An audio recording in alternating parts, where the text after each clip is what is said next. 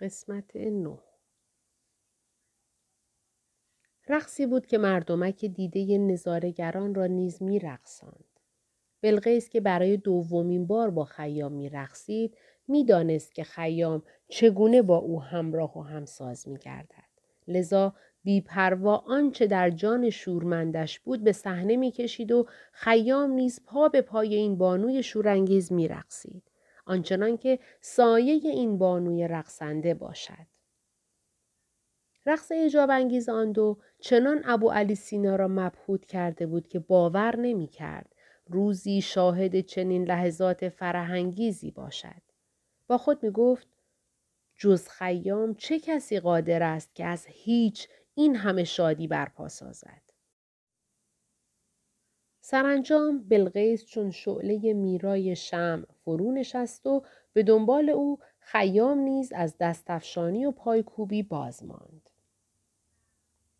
ابو علی سینا که نظارگر رقص شورانگیز خیام و بلقیس بود شورمندانه به کنارشان رفت و هر دو را با مهر فراوان در آغوش گرفت و نوازش ها کرد و گفت پیر نیشابور تا کنون نه به جرفای شادی آفرینی رقص رسیده بودم و نه هلاوت و شیرینی بهشت را در کام داشتم.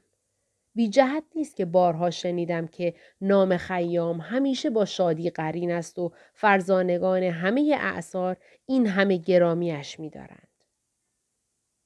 خیام که فرزانه پرآوازه ایران را شاد و خورسند دید با حسرت و تأسف بسیار گفت اگر به نیشابور مهمانم بودید جام شرابی ارزانی شیخ الرئیس می کردم. افسوس که نه از نیشابور نشانی است و نه از تاکها و انگورهای یاقوتیش تا با قدهی جان پرور فراتر از وعده های بهشتی رویم و خاطره شادی آفرین بهشت نیشابور را دیگر بار زنده کنیم. بهشت که نیشابور نیست. بهشت ما نیشابور ما بود. ابو علی سینا با دیدن اندوه خیام غمگنانه گفت اگر در نیشابور نیستیم به برکت علمی که آموخته ایم توانیم قدهی از شراب سرخفام نیشابور به پیاله خیام بزرگ ریزیم و در لحظه از جا برخواست و به تهیه وسایل پرداخت. شب هنوز به نیمه نرسیده بود که قدهی از شراب سرخفام به خیام و دوستانش هدیه کرد و گفت همتای من. بنوش که نوشت باد. بنوش که اولین کسی هستی که در ابدیت می می نوشی بنوش. شرابی را که پسر سینا به دست خیش در بهشت خدا کشیده. بنوش تا خدا هم بداند که حکیم ما را شراب باید حتی اگر در بهشت باشد. خیام باور نمی کرد که شراب واقعی به دستش داده باشند. او با سپاسگزاری از ابو علی سینا جام را به لب برد و با لذتی اتشناک به نوشیدن پرداخت. چون نشعه می بر دل و جانش نشست رو به او کرد و گفت مولای من مرا قدهی دیگر باید. نشعه می و آوای شاه غلام بار دیگر مجلس را به شور انداخت. همزمان ابو علی سینا قدهی دیگر به خیام و جامهایی نیز به هر یک از حاضران داد و خود نیز جامی گرفت و کنار خیام به شنیدن نوای روح پرور شاه غلام دل سپرد. جامها توهی و پر می شدند. رقص مستانه بلغیس و آهنگ دف شاه غلام و باده های پیاپی بهشتی دیگرگون ساخته بود. در گرماگرم رقص و پایکوبی و میگساری های این گریختگان از مقررات خشک الهی ناگهان فرشته امر به معروف و نهی از منکر با پاسداران شریعت الهی به جمع میگساران سرخوش و دلشاد در آمدند و با چهره های عبوس و بی احساس خود خاطر شادخاران بهشت الهی را مکدر ساختند. سکوتی همراه با حیرت همه را فرا گرفت. فرشته امر به معروف و نهی از منکر با تحکم و تندی ناروایی نوشیدن شراب واقعی را در بهشت یادآور شد و میگساران را به جزای آتش دوزخ هشدار و فرمان داد تا وسایل شراب و شرابکشی آنان را توقیف نماید و پاسداران با شنیدن حکم به شکستن پیاله و ساغر میخاران مشغول شدند. و خیام که آرزوی 900 ساله نوشیدن می ناب در دل و جانش ریشه دوانیده بود، در نشعه شراب شیخ رئیس به شدت به خشم آمد و به تندی خروشید. ای فرشته برو و به خدایت بگو یک بار که جام می از پیشم برچیدی و ایشم را برهم زدی. سخنی بر زبان راندم و ولوله ای راه انداختم که هنوز هم از تعنی آن سخن رها نشده ای. خواهی که با سخنی گویم تا اهل بهشتت را هم به شورش و تقیان برانگیزم و تشت رسوایی جنتت را هم به صدا درآورم کلام خروشان خیام و تهدید پرمعنایش تنین انداز بود که از عرش کبریایی ندا رسید. رها کنید. رها کنید که ما طاقت زخم زبان خیام را نداریم. بگذارید هر طور که دوست دارد از مهمان خود پذیرایی کند. فقط به پسر سینا بگویید اگر جز برای خیام و یارانش شراب برکشد آن شراب را با شیره درخت زقوم میآمیزیم و قطره قطره به حلقومش میریزیم. فرشته و پاسداران حراسان از معرکه خارج شدند و همزمان نیز دیواری بلند به گرداگرد اتراقگاه میگساران کشیده شد تا ساکنان بهشت شاهد شادخاری حکیم و دوستانش نباشند و بدعتی در میان اهل بهشت گذاشته نشود. ابو علی سینا مبهوت و متحیر به معرکه مینگریست با آنکه او نیز به خیام ارج می نهاد ولی باور نمی کرد که چنین منزلتی نزد پروردگار عالم داشته باشد و بتواند اینطور بیباکانه در مقابل آفریدگار جهان پرخاشگری کند.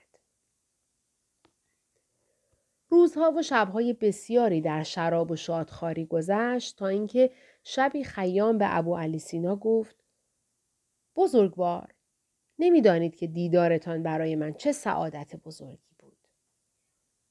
ابو علی سینا گفت از سعادت سخن گفتید. کدام سعادت منظور است؟ خیام با فروتنی و احترام خاص خود گفت سعادت بودن با انسان فرزانه چون شما که 900 سال از آن محروم بودم. بیش از 900 سال است که در این مهنت کرده زندگی می کنم و تا روزی که استاد بزرگ خود را ندیده بودم بودن در بهشت اصلا بر من گوارا نبود. ولی اکنون می بینم که بودن با انسانی خردمند چطور دل شادم می کند. حکیم بزرگوار مگر نعمتهای بهشت شما را شاد نمی کنند؟ کدام نعمتها؟ در بهشت نعمتهای زیادی هست که می‌توان با آنها دل خوش داشت. لابد غرض شیخ رئیس هوریان بهشت است. آنها هم از نعمتهای بهشتی هستند. مگر نه؟ نه حضرت شیخ رئیس. من همه ایام به دنبال شادی دلم بودم.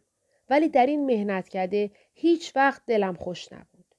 در بهشت مهر و محبت و احساس و عاطفه وجود ندارد. همه نعمتهای بهشتی از هور و غلمان گرفته تا سبزه و چمن، خورد و خوراک همه مصنوعی و بیروهند. هوری و غلمان از کسی زاده نشده تا معنی عاطفه و مهر و صفا را بفهمند. برای تهیه خورد و خوراک هم کسی زحمت نکشیده تا قدر و قیمتشان معلوم گردد. بدون احساس و مهر و عاطفه چطور می شود شاد بود و شاد زیست؟ من که می‌گویم با دیدارتان از بهشت لذت می‌برم برای آن است که من و هر انسانی که در این مهنت کرده هستیم نیازمند مهر و محبت هستیم. نه محتاج هوری و قلمان و شیر و اصل و غیره. ما بیشتر به صفا و یکرنگی نیازمندیم.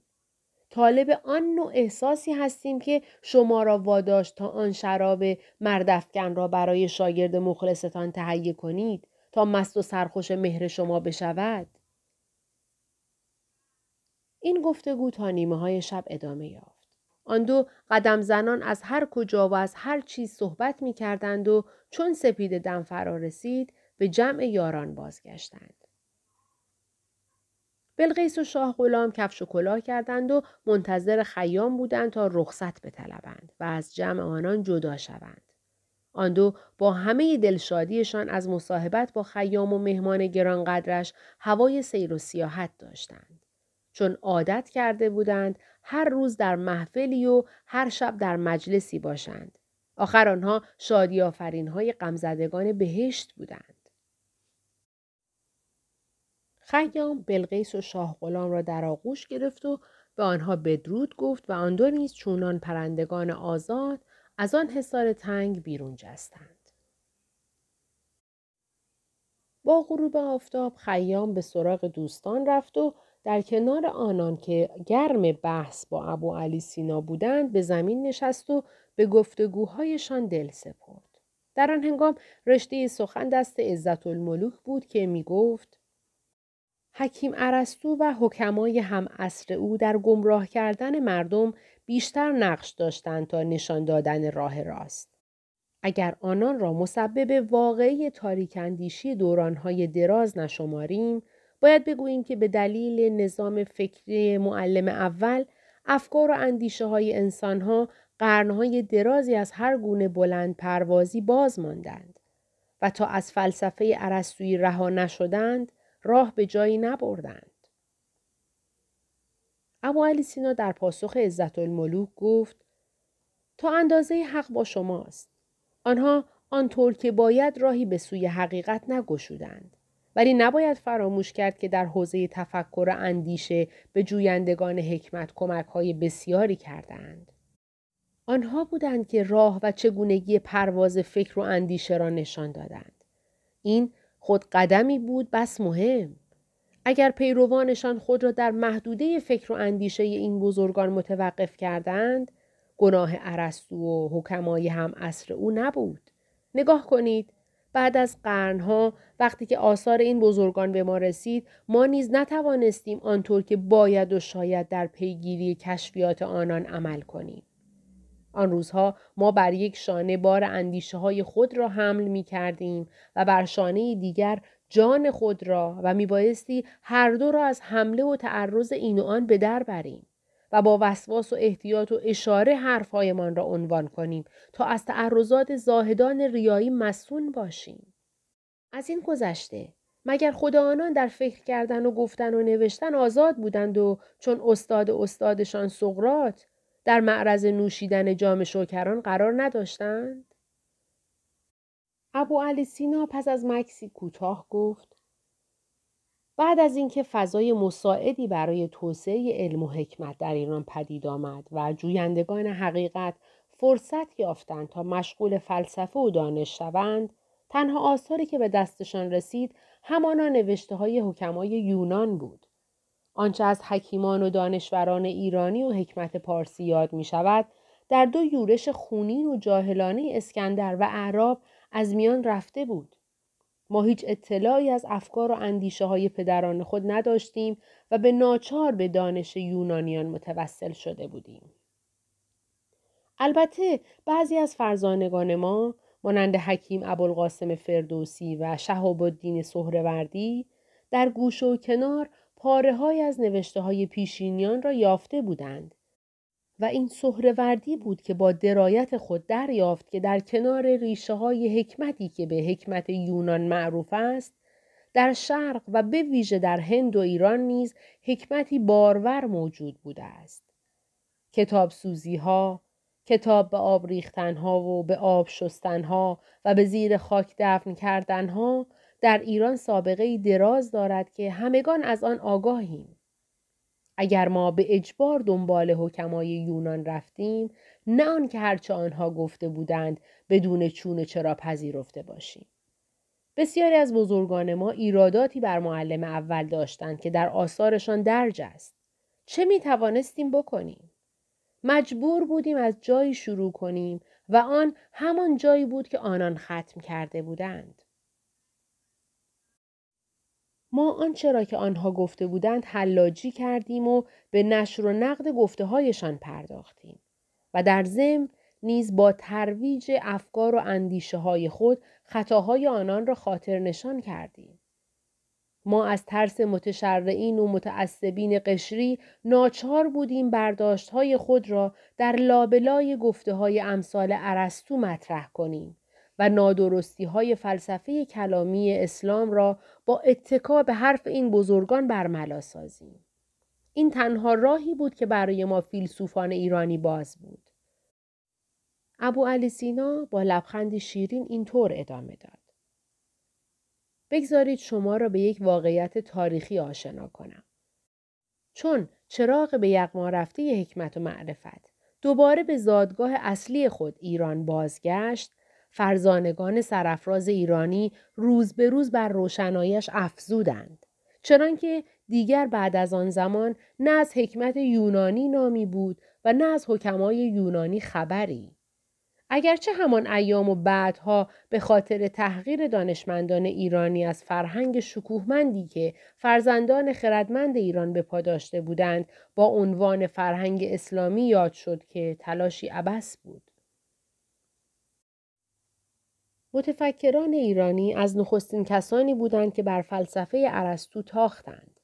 در حالی که تا قرنها ملتهای زیادی همچنان گفته های معلم اول را وحی منزل می شمردند و عقاید مخالفین را گناه کبیره می پنداشتند. قرنها طول کشید تا آنها به جایی برسند که ما از همان ابتدا آغاز کرده بودیم. یعنی خود را از قید و بند اندیشه های رها کنند. ابو علی سینا رو به خیام چنین ادامه داد.